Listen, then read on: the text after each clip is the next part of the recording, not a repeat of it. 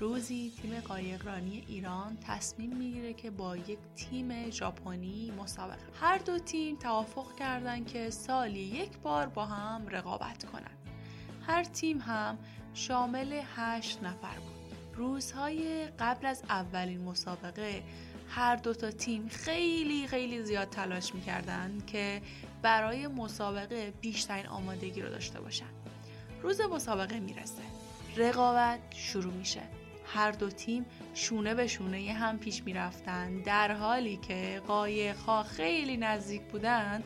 تیم ژاپنی با یک مایل اختلاف زودتر به خط پایان میرسه و برنده مسابقه میشه. بازیکنه تیم ایران خب از این شکست خیلی ناراحت میشن و با حالت افسردگی از مسابقه برمیگردن.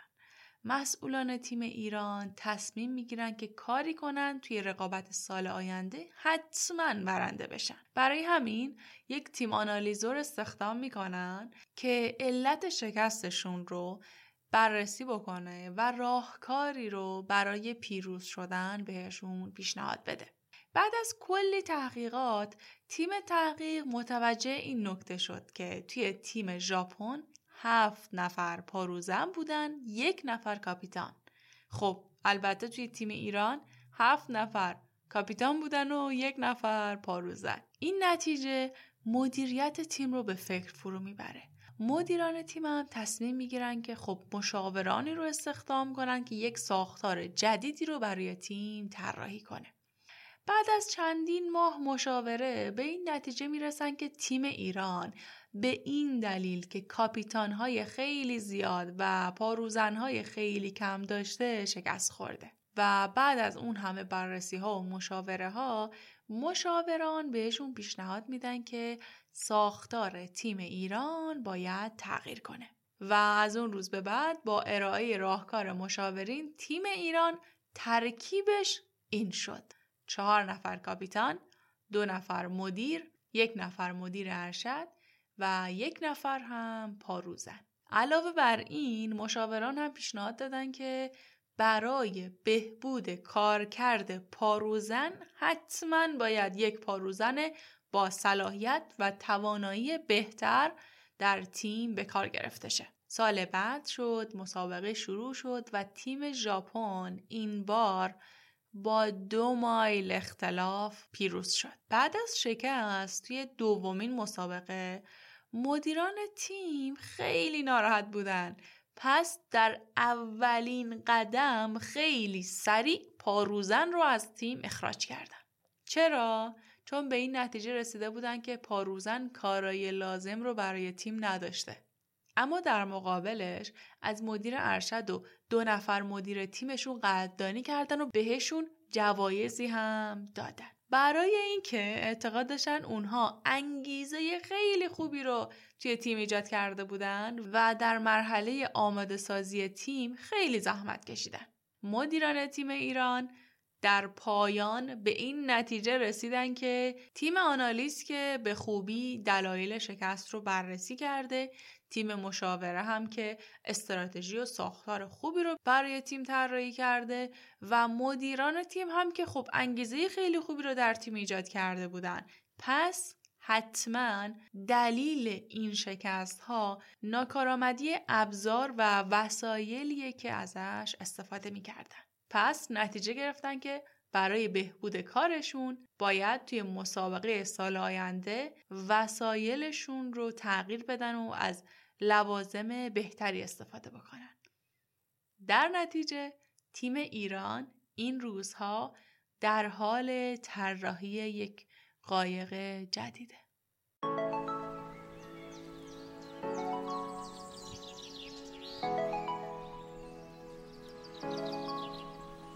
هممون میدونیم که برای پیشرفت و موفقیت در کسب و کار و شغلمون نیاز دانش و مهارت‌های مدیریتی خودمون رو به طور مستمر تقویت کنیم و افزایش بدیم. اسپانسر این قسمت کارو کسبه. کارو کسب دوره‌های آموزشی در حوزه‌های مدیریتی برگزار میکنه و برای پیشرفت در طی این مسیر در کنار شماست. کارو کسب دورهای متنوعی داره مثل تحلیل کسب و کار، مدیریت فرآیند، مدیریت پروژه، هوش تجاری و خیلی چیزای دیگه. چه در یک سازمان بزرگ کار میکنید و چه در یک استارتاپ یا اینکه قصد راه اندازی کسب و کار خودتون رو دارید، مطمئناً یک یا چند تا دوره از کارو کسب میتونه برای شما مفید باشه. شما میتونید همین الان وارد سایت کارو کسب به نشانی کارو کسب دات او آر جی بشید و بیشتر با خدماتشون آشنایی پیدا کنید. تازه با کد تخفیف قاف پادکست برای شرکت در دوره ها میتونید تا آخر شهریور امسال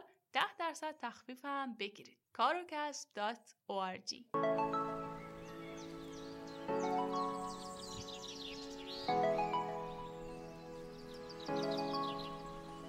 سلام، من مائده قربانی هستم و این قسمت بیست و ششم پادکست قاف هست که در آخر تیر ماه منتشر میشه. اگر اولین باره که قاف رو میشنوید، باید بگم قاف یک پادکست در حوزه کسب و کاره که در مورد موضوعات مختلف مثل راه اندازی کسب و کار، رفتار مصرف کننده، بازاریابی و کلاً هر چیزی که یک مدیر استارتاپ یا کسانی که قصد راه اندازی کسب و کاری رو دارن و اطلاعاتی که لازمه بدونن رو ارائه میده تا اگر تصمیمی میگیرند و کاری انجام میدن از روی آگاهی باشه. هدف قاف آگاهی دادنه، چون بیشتر شکست‌ها و ضررهایی که متحملش میشیم از عدم آگاهیه. در فصل دوم پادکست در مورد موضوعاتی صحبت میکنیم که برای هر کسی که قصد راه اندازی کسب و کار یا یک بیزینس شخصی رو داره لازمه بدونه و بهش فکر کنه. موضوعاتی هم که تا الان در موردش صحبت کردیم مثل استراتژی قیمت‌گذاری، نحوه انتخاب نام تجاری یا برند، نحوه انتخاب استراتژی، نوآوری، بیزنس پلن، تیم سازی و خیلی از موضوعات دیگه.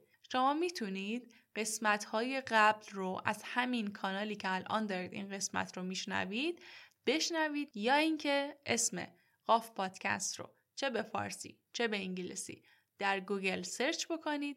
در تمام پلتفرم های پادکست میتونید کانال ما رو پیدا کنید. همینطور باید پیشنهاد کنم که حتما پیج قاف رو در شبکه‌های اجتماعی مخصوصاً اینستاگرام دنبال کنید، چون خب چون اونجا علاوه بر آموزش‌ها و صحبت‌هایی که ما در پادکست می‌کنیم، پست‌های بیشتری منتشر میشه و ویدیوهای مکملی رو برای پادکست ما میسازیم. همینطور اینم بگم که ما یه همکاری با دانشگاه گیلان داریم که قرار دوره‌های آموزشی آنلاین رو برگزار بکنیم که اولیش در پنجم خرداد برگزار شد.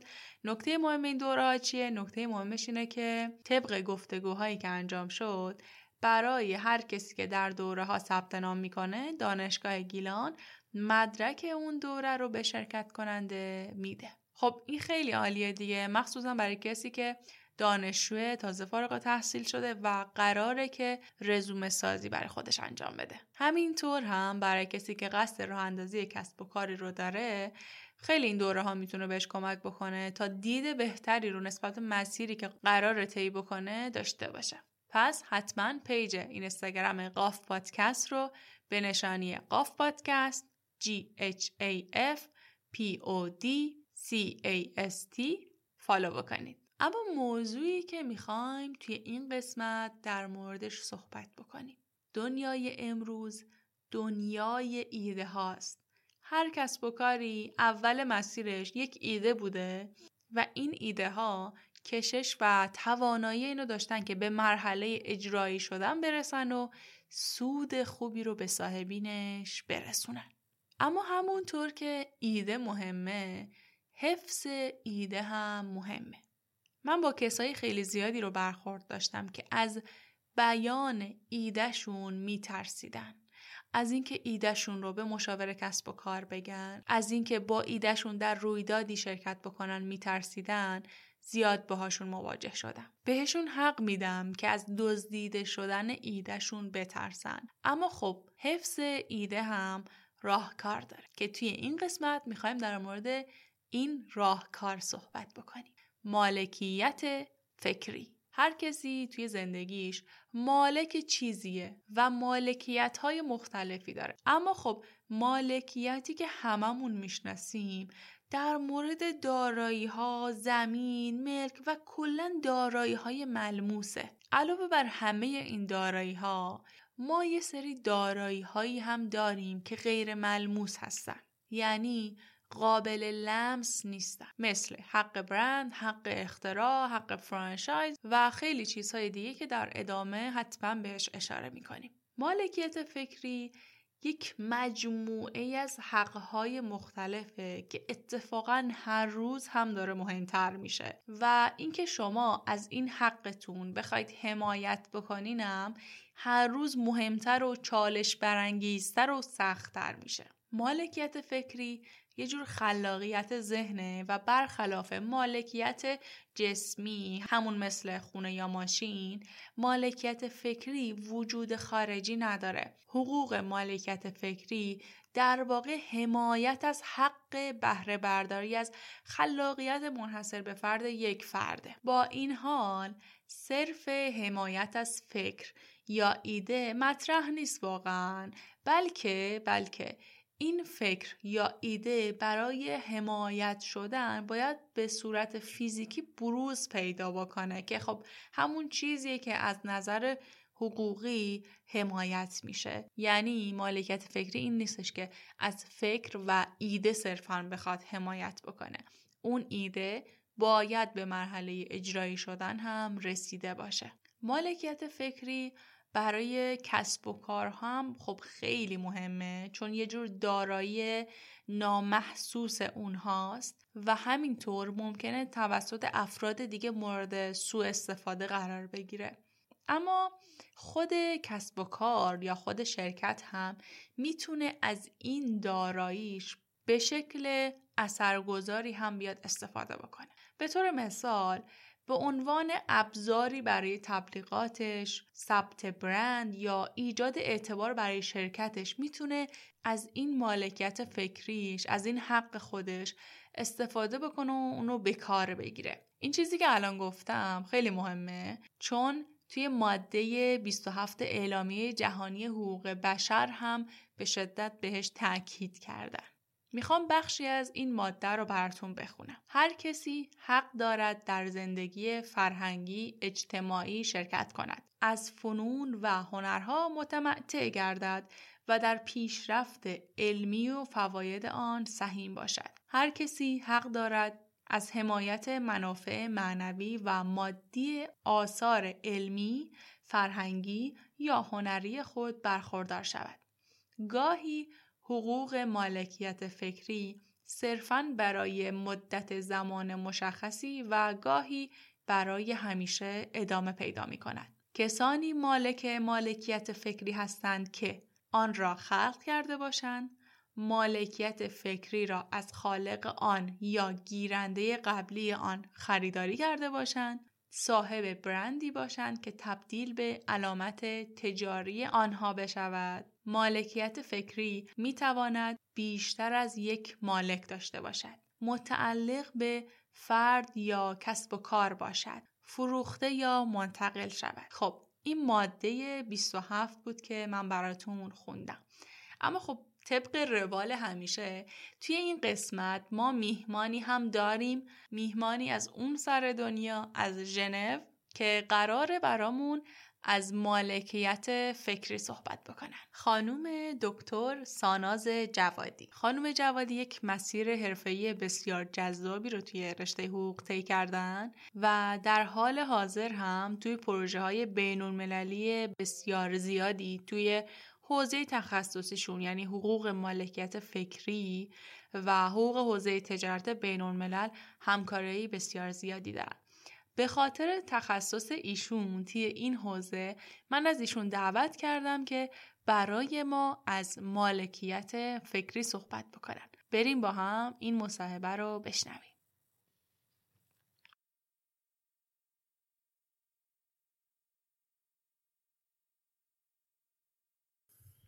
سلام خانم جوادی، احوالتون چطوره؟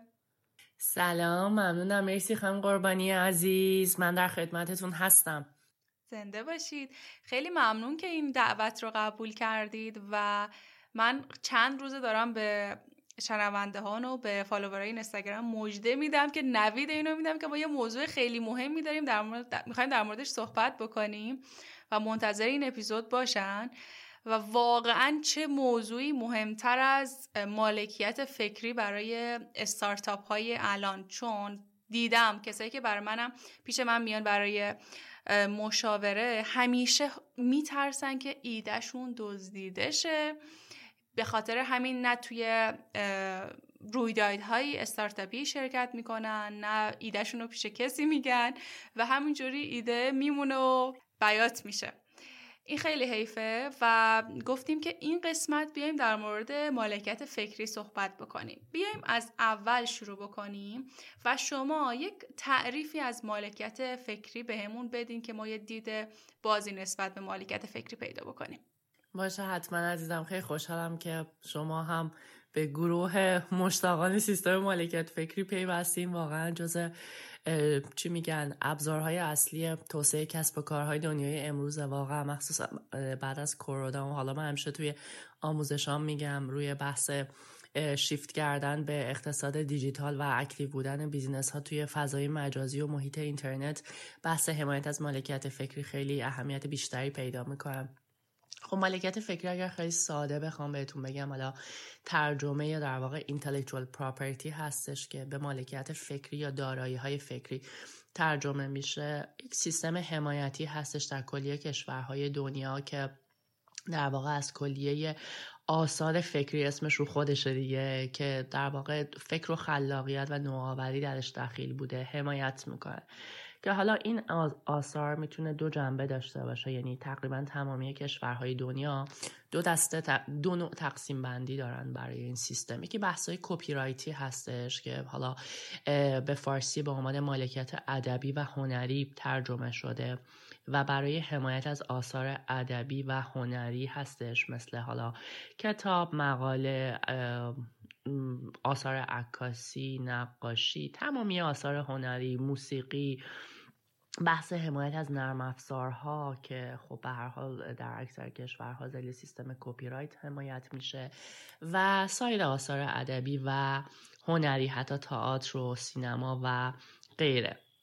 و تقسیم بندی دوم بحث حمایت از مالکیت صنعتیه، یعنی در واقع دارایی هایی که در صنعت و تجارت به کار میره، حالا یا میتونه فناوری و تکنولوژی باشه، اختراعات باشه، میتونه برند باشه که خود برند شامل علامت تجاریه که توسط شرکت ها و کسب و کارها برای متمایز کردن کالاها و خدماتشون توی بازار به کار میره، میتونه طرح صنعتی باشه که مربوط به حمایت از شکل ظاهری محصول یا بسته‌بندی شه و همینطور حالا سایر مباحث جدیدتر سیستم مالکیت فکری که در حال توسعه هستش، مثل نشان جغرافیایی که یک برند منطقه‌ای محسوب میشه که حالا صحبت در مورد نشان جغرافیایی خیلی زیاده و جزء مواردی هستش که خیلی خیلی به درد ایران میخوره و همینطور حمایت از گونه های گیاهی جدید که حتی مطابق قانون مطابق سیستم مالکیت فکری میتونن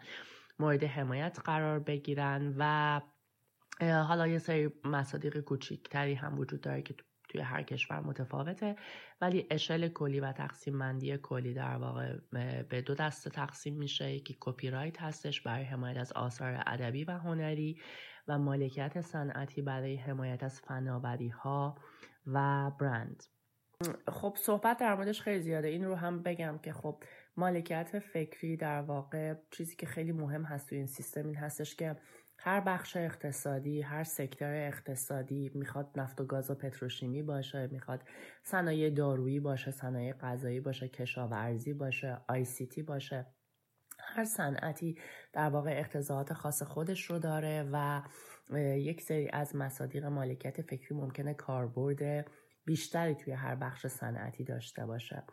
و چیزی که توصیه میشه مخصوصا توی ایران این هستش که هر بخشی باید در واقع بر اساس نیازهای بازار اون بخش استراتژی مربوط به استفاده از سیستم مالکیت فکری و اقتباس یا تدوین بکنه. و خب توی ایران این سیستم تقریبا رو به رشد توی اشل کلی خیلی کارها داره انجام میشه، ولی بخش حالا روی بحث سکتور بیس یا اینکه اینی که اقتضاعات هر بخش اقتصادی چی میتونه باشه خیلی جست گریخته کارهای انجام شده، ولی هنوز کار جامعی انجام نشده که ما بگیم تقریبا در تمامی بخش‌های اقتصادی ما مباحث مالکیت فکری رو داریم پیاده سازی میکنیم. میگم مخصوصا توی ده ساله اخیر این سیستم خیلی رشد کرده به دلیل همکاری هایی که دولت ایران در واقع با سازمان های بین المللی و اداره های مالکیت فکری برای توسعه این سیستم توی ایران داره، ولی جای صحبت و کار هنوز بسیار زیاده. ممنون از توضیحتون. اما الان که خب در مورد مالکیت فکری بر ما یکم توضیح دادید، شاید شنونده ها براشون سوال پیش اومده باشه که خب مالکیت فکری اینه، پس مالکیت معنوی چیه؟ ممکنه این دوتا رو اشتباهاً به جای هم به کار ببرن دیگه، یا اصلا آیا تفاوتی نداره؟ ببین خیلی سوال مرتبطیه، یه جوری دغدغه همه ماهایم که تو این حوزه کار میکنیم هست.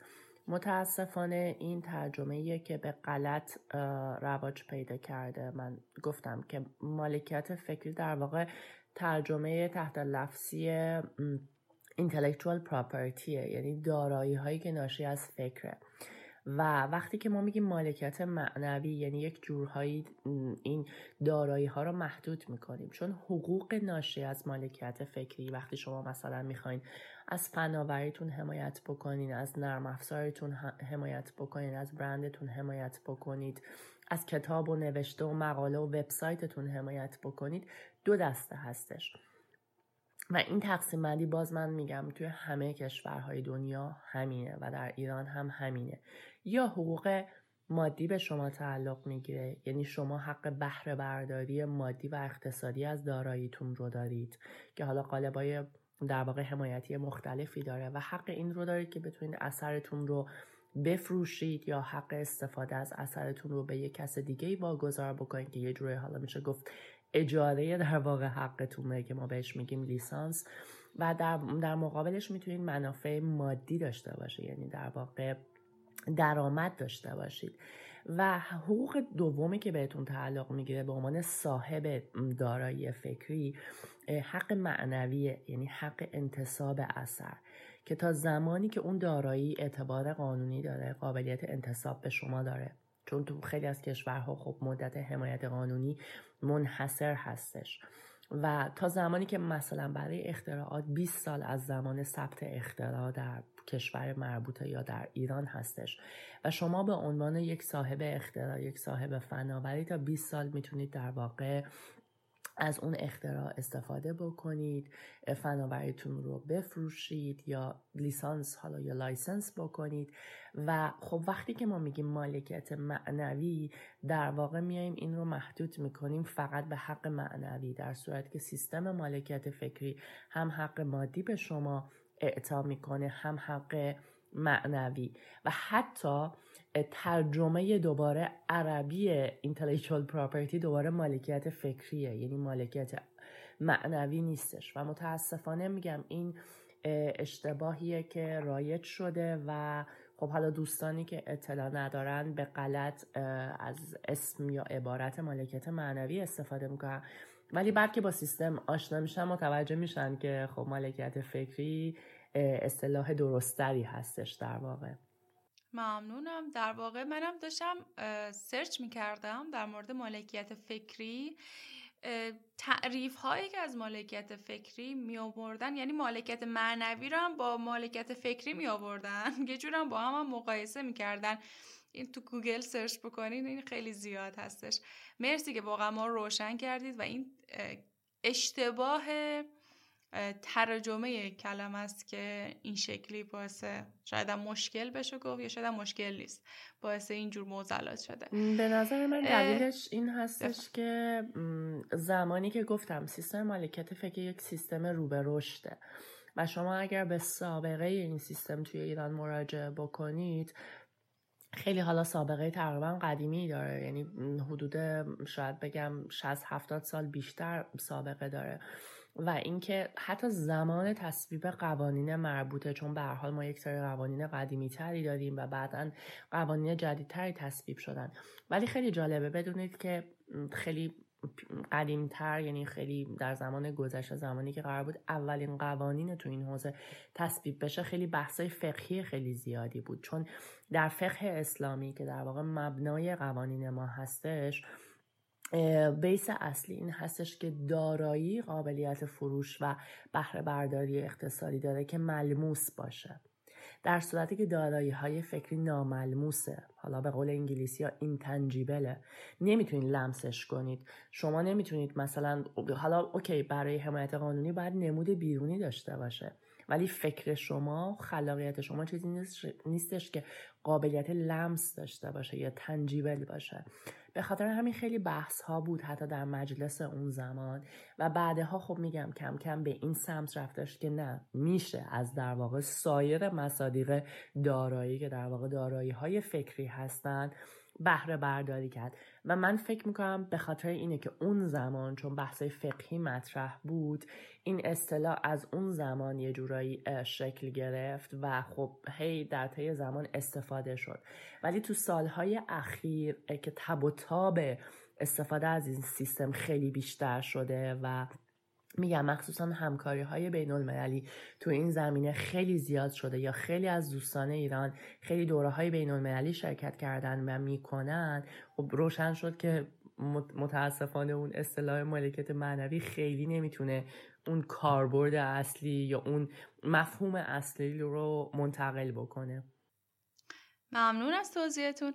یک سوال حالا خیلی مهمتر، حالا لابلای گفته هاتون به ما گفتید که چقدر مالکیت فکری مهمه، اما خب میخوام هم دوباره شما در مورد اهمیتش یه مقدار بیشتر به ما بگید، هم در مورد کارکردهایی که داره، کاربردهایی که داره. خب ببینید، من خدمتتون گفتم که در زمان گذشته خب ارزش یک بیزینس، یک کسب و کار، وقتی مثلا حسابرسی میخواستن بکنن که ببینن ارزش در واقع تجاری یه شرکت چقدر هست، خب میومدن میدیدن که چقدر این شرکت مثلا ماشینالات و تجهیزات داره، کارخونهش کجاست، ارزش کارخونه چقدره، دفتر و آفیسش کجاست، چند تا شعبه داره، و بر اساس همون که گفتم، بر اساس دارایی های فیزیکی در واقع اون حالا کمپانی یا شرکت یا بیزینس در واقع ارزش اقتصادیش مشخص میشد. و اگر خب حالا این شرکت میخواست در واقع واگذار بشه به شرکت دیگه‌ای، بر اساس این دارایی ها بود که ارزشش مشخص میشد. ولی اتفاقی که توی دنیای امروز داره میفته، ما اینو تو سطح بین‌المللی توی مطرح ترین کمپانی های دنیا، از اپل و سامسونگ بگیری تا آمازون و غیره، میبینیم که اینها بر اساس اینکه حالا مقرشون یا هدکوارترشون کجاست، یا چه آفیسی دارن، یا چقدر آفیسشون بزرگه یا کوچیکه، یا چه تجهیزات و ابزارالاتی دارن، ارزششون در واقع ارزیابی نمیشه.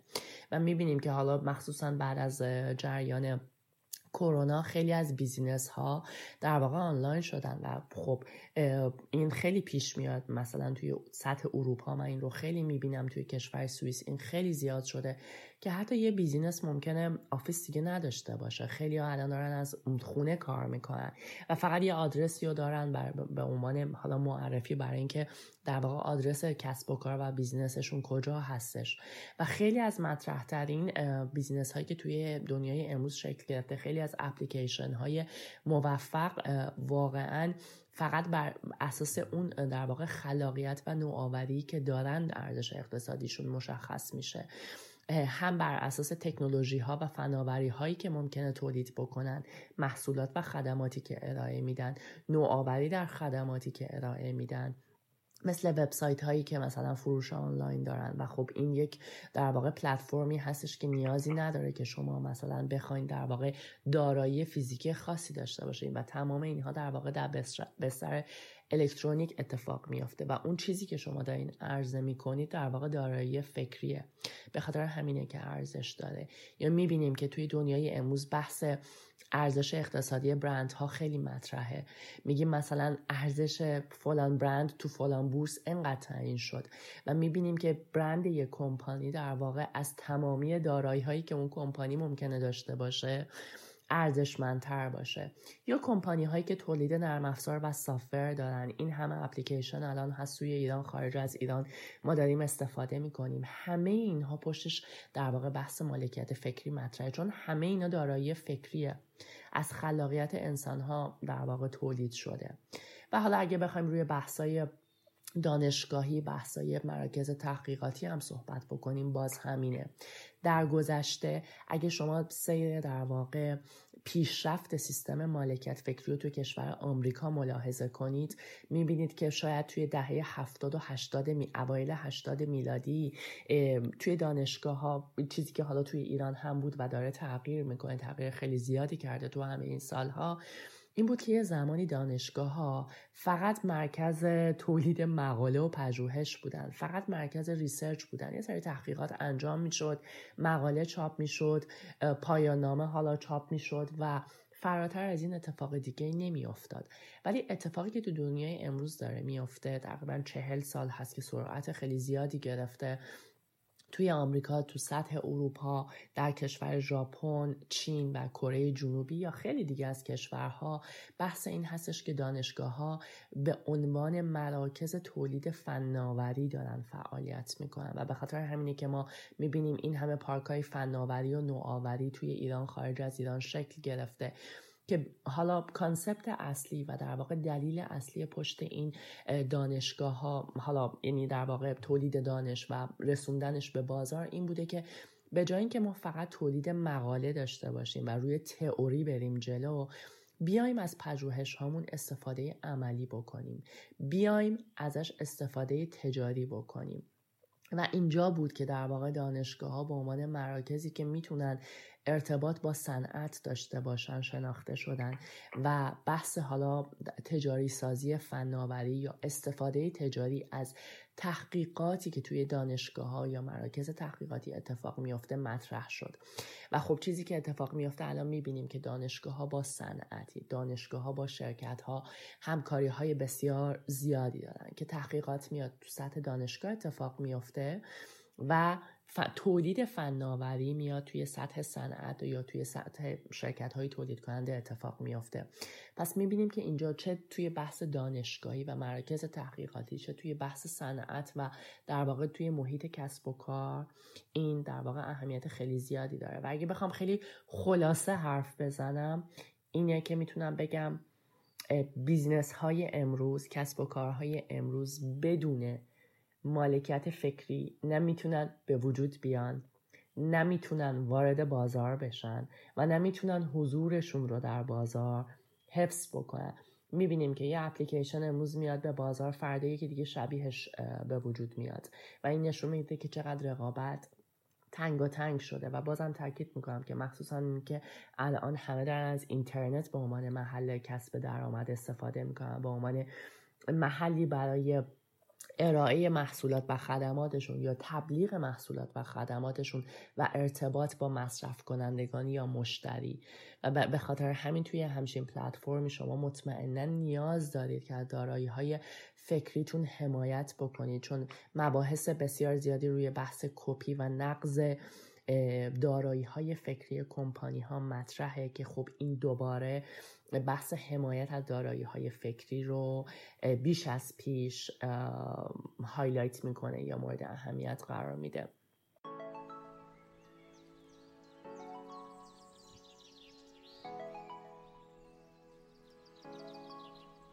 این روزا تو فکر راه اندازی کسب و کار خودتی و نمیدونی از کجا شروع کنی؟ یا میخوای کسب و کار قدیمیت رو بهبود ببخشی؟ یا حتی شاید میخوای روی کسب و کار دوستات تأثیر بذاری؟ به هر کدوم از حرفایی که گفتم فکر میکنی؟ قاف پادکست گوش کن. قاف پادکست بهت کمک میکنه تا الفبای ایجاد کسب و کار رو یاد بگیری و کارت رو کاملا علمی شروع کنی. قاف پادکست یه گروه خیلی حرفه‌ای داره و این گروه سعی میکنه علاوه بر نکاتی که خودش در اختیارت میذاره شما رو از نظرات اساتید دانشگاه که سالهاست دارن در این حوزه کار میکنند بهره مند کنه. خلاصه که اگه میخوای تو کار اقتصادی خودت موفق باشی یادت نره قاف پادکست گوش کن. قاف پادکست رو توی ترافیک، پشت فرمون، موقع کار، قبل از خواب و هر ساعتی از روز که وقت آزاد داری میتونی از طریق همه اپ‌های پادگیر گوش کنی. برای این کار کافیه در هر اپی که پادکست گوش میکنی واژه قاف پادکست رو جستجو کنی.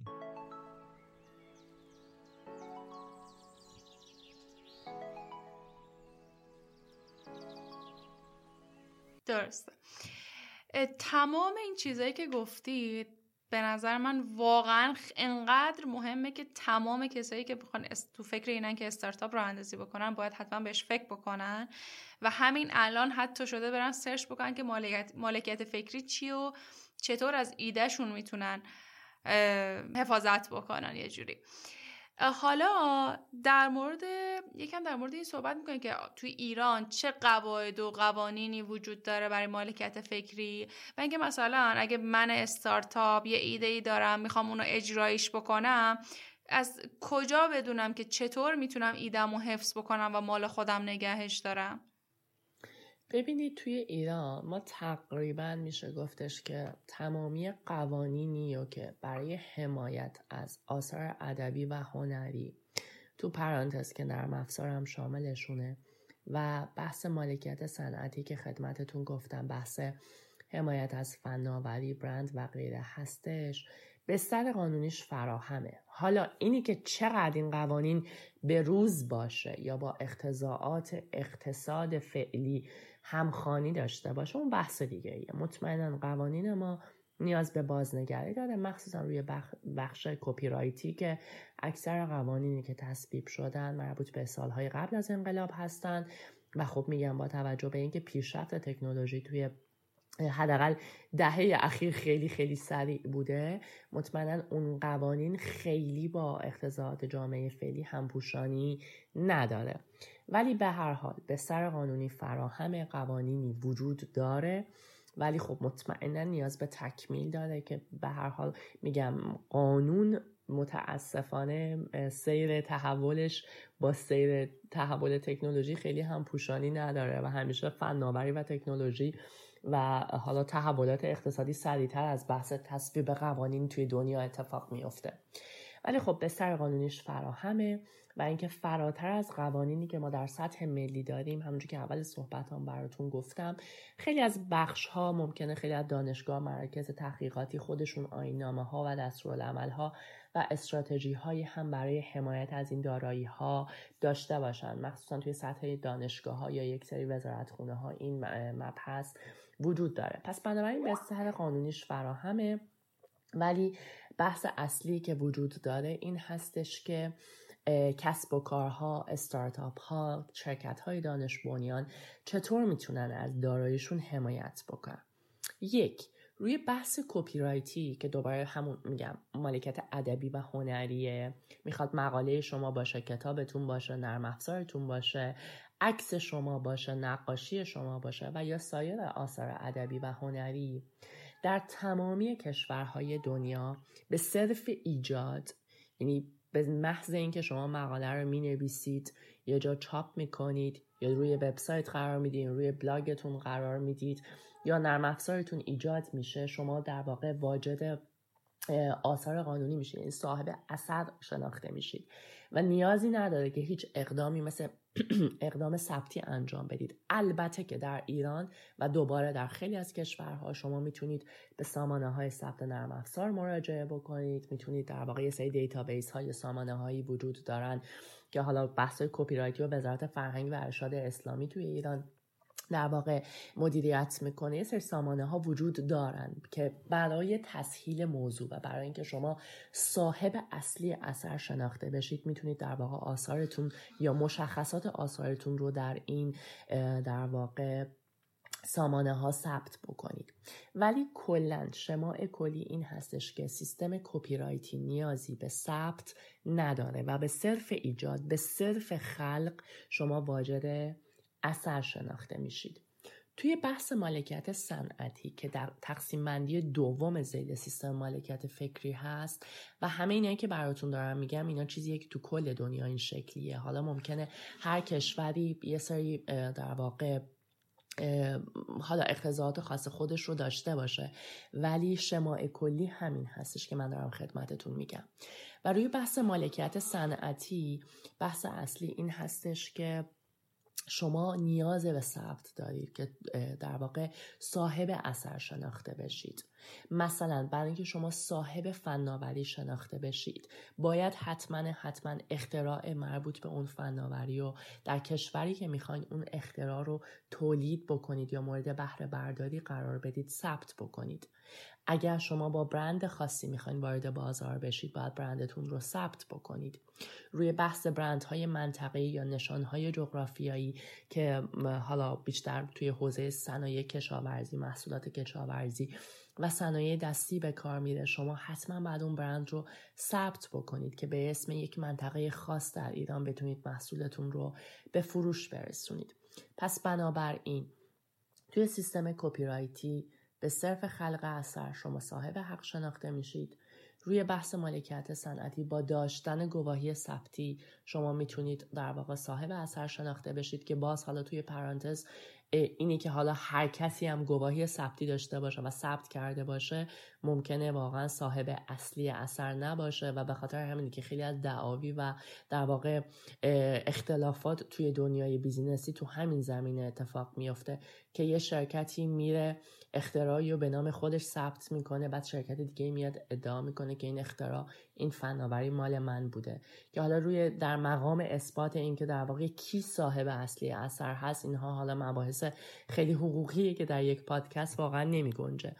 و در کنار این و اتفاقی که توی ایران خیلی آهسته آهسته داره شکل میگیره و در سالهای گذشته خیلی بهش توجه نشده به خاطر عدم آگاهی از پتانسیل هایی که سیستم مالکیت فکری میتونه ارائه بده و به خاطر اینکه شاید دوستان خیلی جدی نگرفتن این قضیه رو، که حالا من همیشه توی آموزش هایی که توی ایران دارم میگم که خب اول از همه شما باید بدونید چه حقوقی دارید، بعد بتونید ازش استفاده بکنید. و خب این میگم یک مقدار توی سالهای اخیر بیشتر شکل گرفته و هایلایت شده و خب آموزش و اطلاع رسانی توی بخش‌های مختلف، چه بخش دولتی، چه بخش خصوصی، چه پارک‌های فناوری، دانشگاه‌ها و غیره، روی بحث حمایت از سیستم در واقع دارایی‌های فکری خب بیشتر مطرح شده. ولی خب به دلیل عدم اطلاع رسانی کافی یا به دلیل عدم اطلاع کافی از پتانسیل ها و ابزارهایی که سیستم مالکیت فکری میتونه به شما به عنوان کسب و کار، به عنوان یک استارتاپ ارائه بده، بیشتر فوکس توی سالهای اخیر روی بحث ثبت اختراع یا ثبت علامت تجاری بوده. و چیزی که حالا توی این یکی دو ساله ما داریم سعی می‌کنیم خیلی هایلایتش کنیم توی آموزش‌ها، مثلا آموزش‌های آنلاینی که داریم برای ایران انجام میدیم با همکاری دوستان، اینه که بگیم که توی سیستم مالکیت فکری شما میتونید در واقع از ابزارهای دیگه مثل ابزارهای قراردادی هم استفاده بکنید. روی بحث ثبت ایده که شما گفتید، روی بحث حمایت از ایده که شما گفتید، خیلی از دوستان هستن که فکر میکنن و این سوال رو دارن که ایده رو چجوری میشه ثبت کرد. ایده قابل ثبت نیست. شما هیچ کجای دنیا نمیتونید ایده‌تون رو ثبت بکنید. من توی صحبتام براتون گفتم که ایده تا زمانی که خامه، تا زمانی که تو ذهن شماست یا حتی روی تیکه کاغذه ولی به عرصه اجرا و عمل در نیومده، در واقع بالفعل نشده، فایده اقتصادی که برای شما نداره که شما بخواید حمایتش بکنید. بنابراین نمیتونید ثبتش بکنید. حالا چه چیزی اینجا به درد شما میخوره؟ اینه که شما میتونید از قالب‌های قراردادی استفاده بکنید و یکی از رایج‌ترین در واقع انواع قراردادی که توی بحث حمایت از ایده‌های تجاری یا ایده‌های صنعتی مصداق پیدا میکنه در واقع بحث قراردادهای محرمانگیه.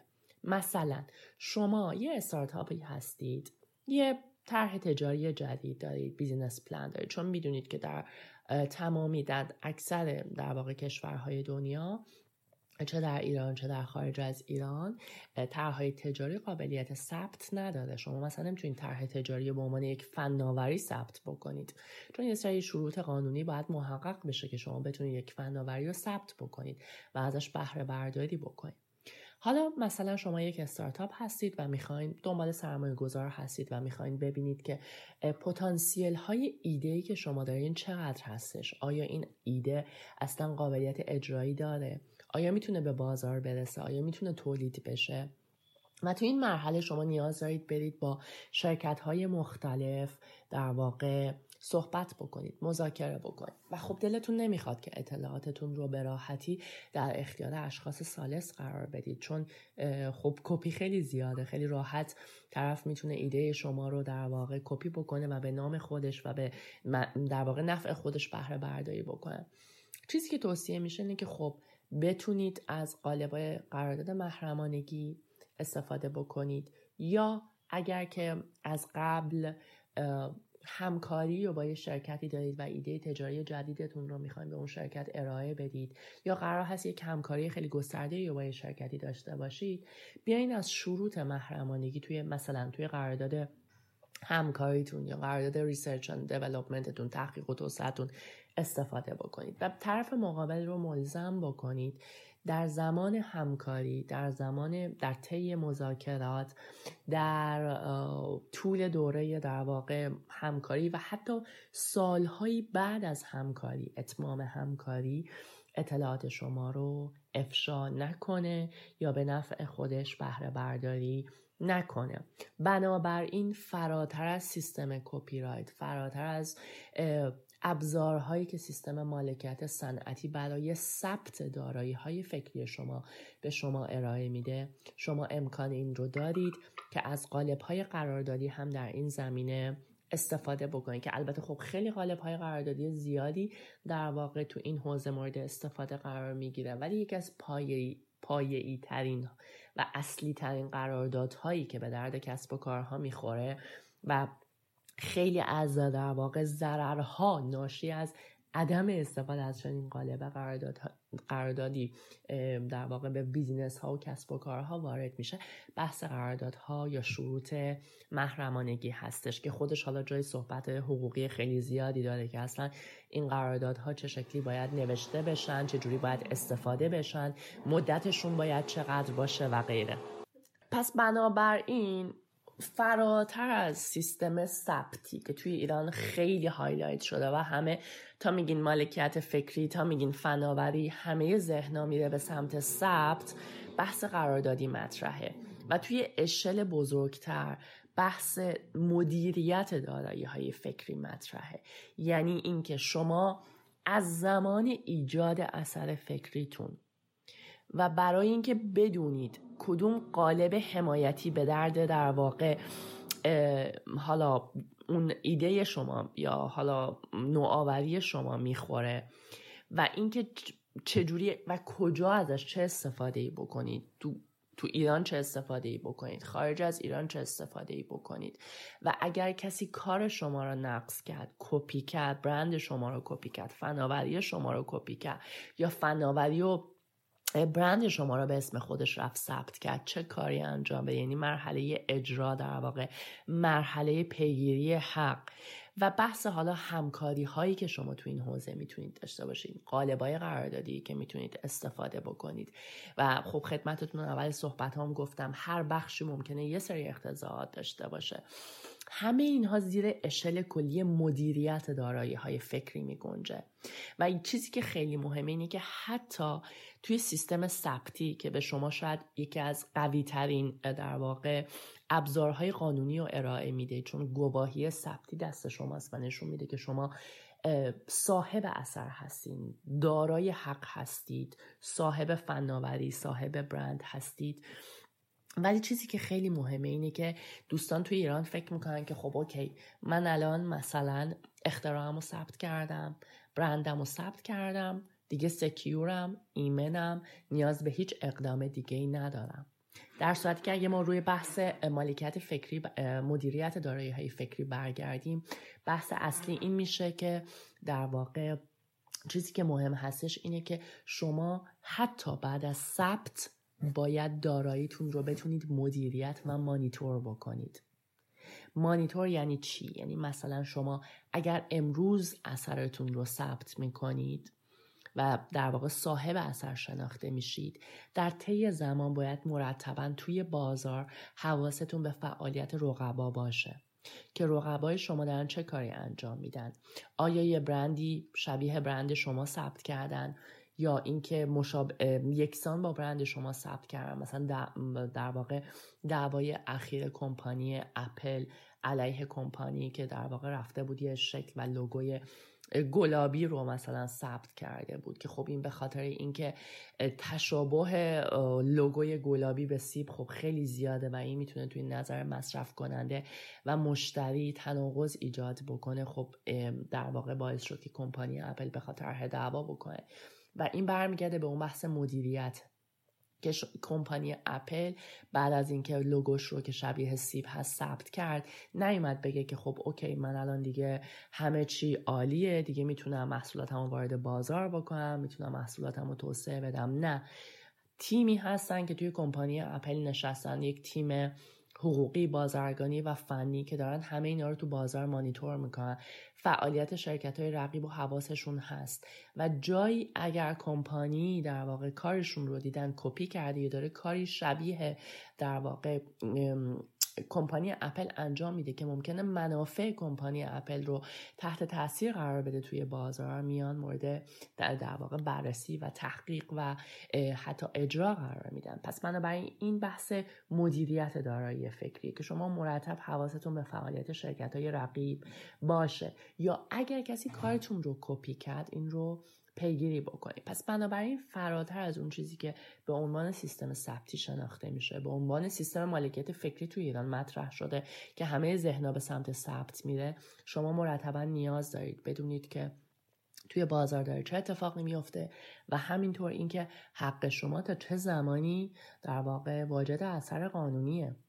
مطابق قانون ایران و اکثر کشورها اختلاف بیست سال در واقع مدت اعتبار قانونیشه یا علامت تجاری که ذیل بحث برند می گنجه و برای متمایز کردن کالاها و خدمات شما توی بازار به شمار میره، مدت اعتبارش مطابق قانون ده ساله و اگر شما بخواید دوباره از همون برند برای ادامه فعالیتتون توی بازار استفاده بکنید، قبل به عنوان مثال قبل از انقضای ده سال شما باید اون علامتتون رو برید دوباره تمدید بکنید، وگرنه علامت شما اعتبار قانونیش رو از دست میده و دیگه شما صاحب علامت شناخته نمیشید که این دوباره باز برمیگرده به بحث مانیتور کردن در واقع دارایی فکریتون که باید در واقع مورد لحاظ قرار بگیره.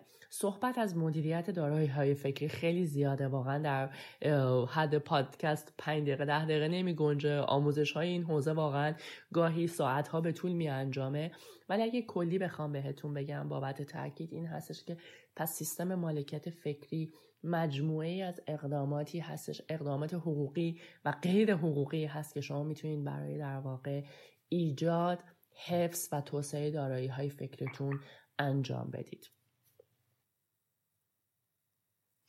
جالبه شما داشتین صحبت میکردین، من یاد مسئلهی که برای یکی از دوستان پیش اومد افتادم. یه دوستی محصولی رو اختراع کرده بود و اون محصول رو رفت اتفاقا ثبت اختراعش هم انجام داد، برای تجاری سازی رفت پیش یه شرکتی که ازشون مشاوره بگیره، اما یه مدت مراجعه نکرد. اون شرکت فکر کرد که خب ایشون دیگه نمیخواد اینو تجاری کنه و با کمال ناباوری اون طرح و ایده رو فروخت به یه شرکت دیگه.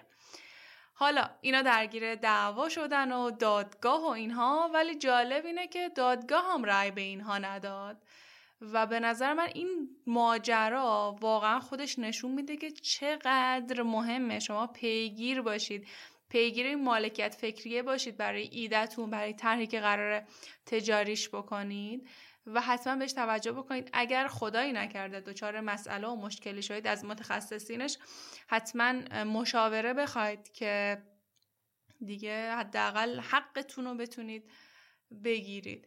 خیلی ممنون از توضیحاتتون، عالی بود. اگر سخن آخری مونده با جان و دل میشنویم. ممنونم، مرسی از شما. میگم صحبت در مورد مالکیت فکری خیلی زیاده. بعد این همه سال صحبت و آموزش و مشاوره، ما همچنان راه درازی رو تو این حوزه در پیش داریم که همه کسب و کارها، استارتاپ ها، شرکت ها تو ایران بتونن با مزایای این سیستم آشنا بشن. و همینجور که شما گفتید، چیزی که ما همیشه توصیه میکنیم اینه که شما اول کسب و کارتون با مشاوره گرفتن جلوی ضرر خیلی بیشتری تو آینده میگیرید. چون خیلی پیش میاد که تو خیلی از کشورها، من جمله ایران، دوستان فکر میکنن که ممکنه اولویتی نباشه که بخوان این کار رو انجام بدن، در صورتی که با توجه به اینکه دارایی‌های فکری شالوده اصلی کسب و کارها هستن، واقعا شما برای بهره برداری مؤثر از داراییتون که بتونید مزیت رقابتیتون رو تو دنیای سوپر رقابتی امروز حفظ بکنید، واقعا توصیه میشه که از مشاوره استفاده بکنید که بتونید حداقل قدم هاتون رو در واقع درست و منطقی بردارید. چون میگم هیجانی برخورد کردن، احساساتی برخورد کردن در دنیای بیزینسی جواب نمیده.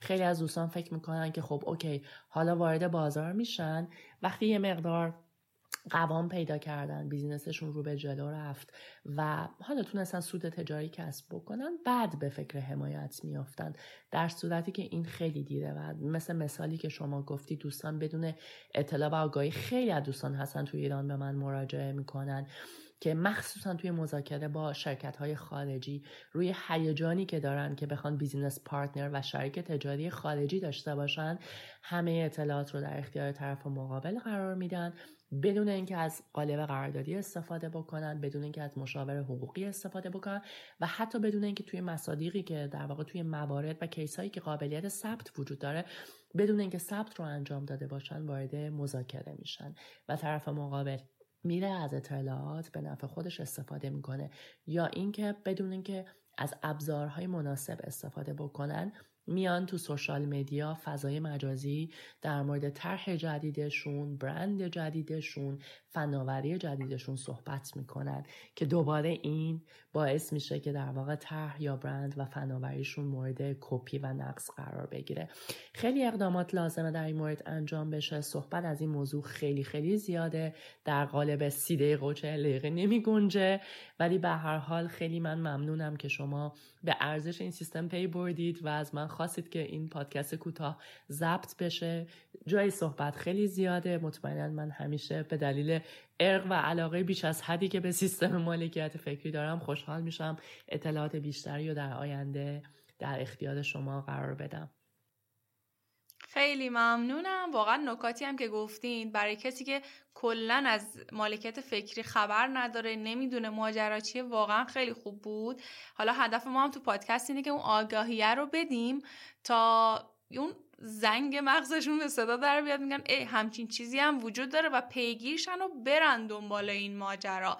واقعا نمیشه توی پادکست حد اکثر، نهایتا اپیزودهای ما یک ساعته دیگه، بیشتر از یک ساعت واقعا ما نمیتونیم چیزی رو اونجا بشینیم از صفر تا صدش رو آموزش بدیم، اما حداقل کاری که میتونیم بکنیم اینه که اون آگاهیه رو ایجاد بکنیم، اون علامت سواله تو ذهنشون شکل بگیره و برن دنبالش.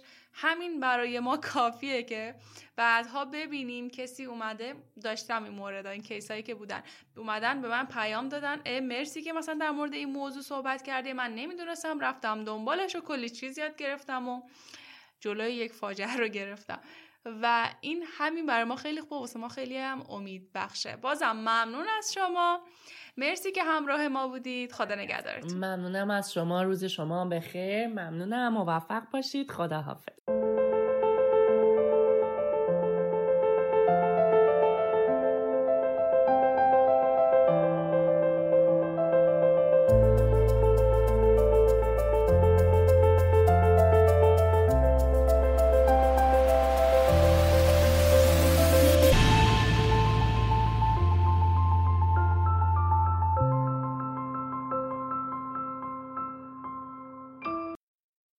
حمایت از مالکیت فکری خب ممکنه تو قالب یک قرارداد جداگانه تضمین بشه. این قرارداد هم عمدتاً زمانی که مالکیت فکری قرار از یک شخص به شخص دیگه منتقل بشه تنظیم میشه که در اونم خب قیمت، تاریخ واگذاری، حقوق و تعهدات هر دو تا طرف قرارداد باید نوشته بشه. به عنوان نمونه یک قرارداد مستقل و مهمی که توی این زمینه وجود داره قرارداد انتقال مالکیت برند یا علامت تجاریه. زمانی که مالکیت علامت تجاری به طور قطعی و کامل به یه شخص دیگه انتقال پیدا میکنه و خریدار میتونه به طور کامل از اون علامت بهره برداری بکنه. دو قرارداد مهم دیگه‌ای که از مالکیت فکری شما محافظت میکنه یکی قرارداد عدم رقابته و دو هم قرارداد محرمانگی یا ان دی ای. مفاد قرارداد عدم رقابت این که مثلا کارمندان یا سایر مؤسسین اون کسب و کار یا هم بنیانگذارها بعد از یه مدت که اومدن از کسب و کار خارج شدن دیگه نتونن بیان همون ایده رو اجرایی بکنن. این قرارداد یه جور تضمین ایده اولیه یک کسب و کاره. مفاد قرارداد محرمانگی چیه؟ این قرارداد میگه که اگر هر گونه اطلاعاتی که از نظر قانونی هم از نظر عرفی هم جزء اسرار شرکت تلقی میشه در اختیار سایر افراد حالا به واسطه شروع یه همکاری قرار بگیره، این افراد نمیتونن برن اون اسرار رو جایی فاش کنن. اما ضمانت اجرایی شدن هر دوتا این قرارداد چیه؟ ضمانت اجرایش جریمه های بسیار سنگینیه که توی قراردادها برای طرف قرارداد لحاظ میشه. توی دنیای امروز ارزش مالکیت فکری خیلی مهمه، حتی ممکنه مهمتر از مالکیت چیزایی مثل ماشین، خونه، زمین و ملک باشه. پس مهمه که به این مالکیت خودتون فکر بکنید و ازش غفلت نکنید، چون واقعا اگر بخواید غافل بشید تبعات خیلی بدی رو برای کسب و کارتون به همراه داره. رسیدیم به آخر اپیزود. خیلی ممنون که تا این لحظه همراه من بودید. این قسمت در مورد مالکیت فکری صحبت کردیم، در مورد اینکه چطور اجازه ندیم ایده هامون دزدیده بشه، چطور از مالکیت معنوی یا همون مالکیت فکری که در موردش صحبت کردیم حفظ و صیانت بکنیم. امیدوارم این اپیزود واقعا براتون مفید بوده باشه. میدونم خیلی ها همیشه از دزدیده شدن ایده هاشون میترسن، پس اگر دوستی، همکاری، آشنایی، کسی رو داری تو اطرافیانش که تو فکر راه اندازی کسب و کار خودشه اما خب به هر دلیلی میترسه، اونو جایی بیان نمیکنه، یا اگه کسب و کاری داره اسرار مفیدی هست توی کسب و کارش که نباید جایی فاش بشه، حتما این اپیزود رو براش بفرست. باز هم باید بگم که توی پادکست قاف ما تمام تلاشمون اینه که بتونیم به افرادی که قصد راه اندازی بیزینس خودشونو دارن کمک بکنیم و آگاهی بدیم، چون شرایط اقتصادی و جامعه واقعا داره طوری پیش میره که هر کسی لازم یک بیزینس دوم داشته باشه یا شغل دومی برای خودش داشته باشه. پس بیایم ما هم یک کمکی بکنیم به سهولت این امر تا توی مسیری که قراره قدم بردارن مطمئنتر قدم بردارن و از شکست‌ها و ضررهای احتمالی جلوگیری کنیم. اگر سوالی دارید میتونید حتما از تیم ما بپرسید. راههای ارتباطیمون هم که خب میدونید، ایمیلمون هست، سوشال مدیامون هست، آدرس ایمیلمون هست قاف پادکست ات جیمیل دات کام. آیدی تمام سوشال مدیاهای ما هم هست قاف پادکست جی اچ ای اف پی او دی سی ای اس تی. اما یه نکته رو بیام اینجا اضافه کنم. بعد از منتشر کردن هر اپیزود ما با تعداد زیادی از سوالها مواجه میشیم که واقعا این جواب دادن این سوالها در فضای سوشال مدیا یا توی ایمیل ممکن نیست. پس اگر سوال تخصصی دارین، سوال خیلی مهمی دارید، میخواید بیزینستون رو ران بکنید، بیزینس پلنتون رو نمیدونید چطور باید آماده بکنید، بیزینس مدلتون نمیدونید باید چه شکلی باشه، میتونید ایمیل بزنید به ما، ما براتون یک جلسه مشاوره حتما میذاریم که بتونیم بهتون بیشتر کمک بکنیم. یک نکته آخر هم بگم برای دوستان و کسب و کارهایی که میخوان حامی مالی پادکست باشن. اگر میخواین کسب و کارتون در پادکست شنیده بشه، میتونید از طریق راه‌های ارتباطی که گفتم به ما ایمیل بزنید. بازم ممنون که تا این لحظه همراه من بودید.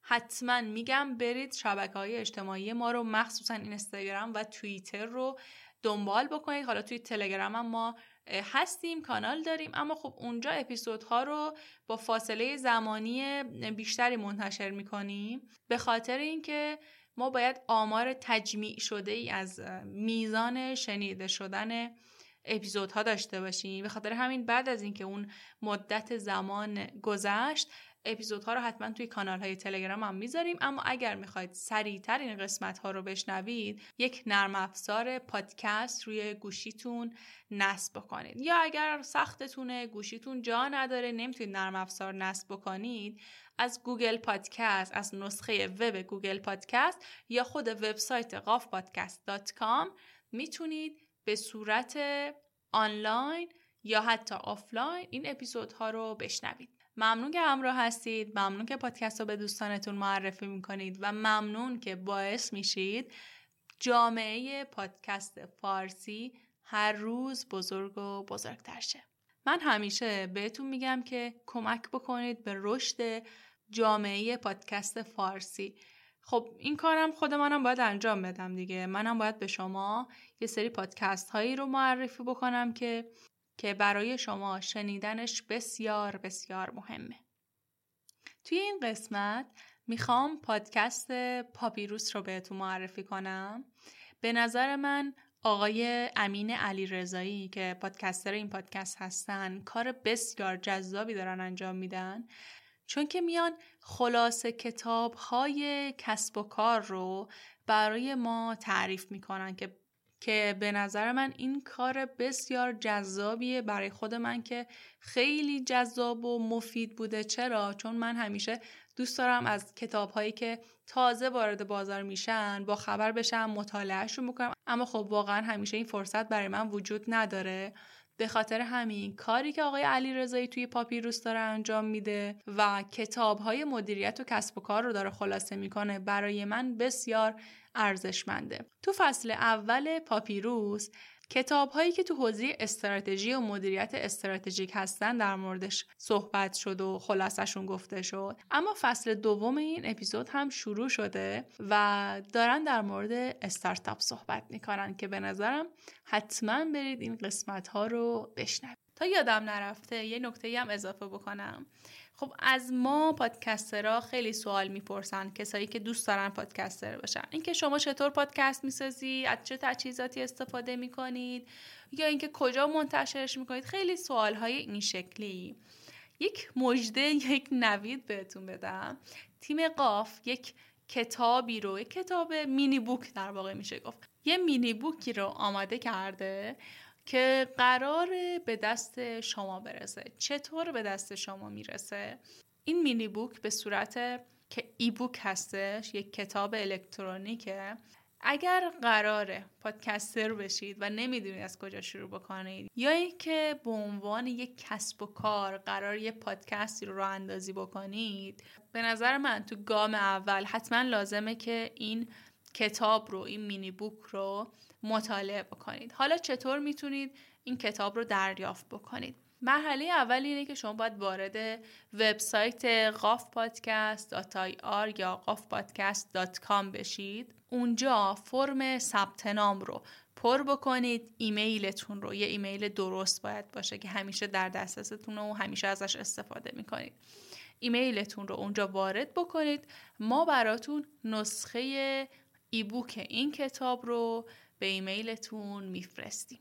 تو مرحله اول قراره که این کتاب به دستتون برسه. اما خب اگر باز هم دیدیم کسایی هستن که سوال دارن، میخوان یاد بگیرن که چطور مثلا پادکست رو به عنوان یک بیزینس ببینن و به عنوان یک بیزینس رانش بکنن. در ماه آینده قرار یک وبینار آموزشی رو برای شما برگزار بکنیم. پس حتماً صفحه اینستاگراممون رو دنبال بکنید و منتظر این وبینار باشید. اینم اضافه کنم که از آخر همین ماه ما داریم ماهنامه منتشر میکنیم به اسم قافنامه، که توی این ماهنامه هم داریم در مورد خود موضوعاتی که در پادکست صحبت کردیم صحبت میکنیم، مقاله های معتبر خارجی رو میخوایم ترجمه و منتشرش بکنیم. همین که در ادامه مصاحبه هایی که داشتیم یه مصاحبه تکمیلی انجام بدیم و حتی خلاصه مصاحبه ها رو هم اونجا توی اون ماهنامه داشته باشیم. پس حتما فرم ثبت نام وبسایت رو پر بکنید و ایمیلتون رو برای ما اونجا بنویسید و وارد کنید. باز هم ممنون که همراه بودید. شب و روزتون خوش.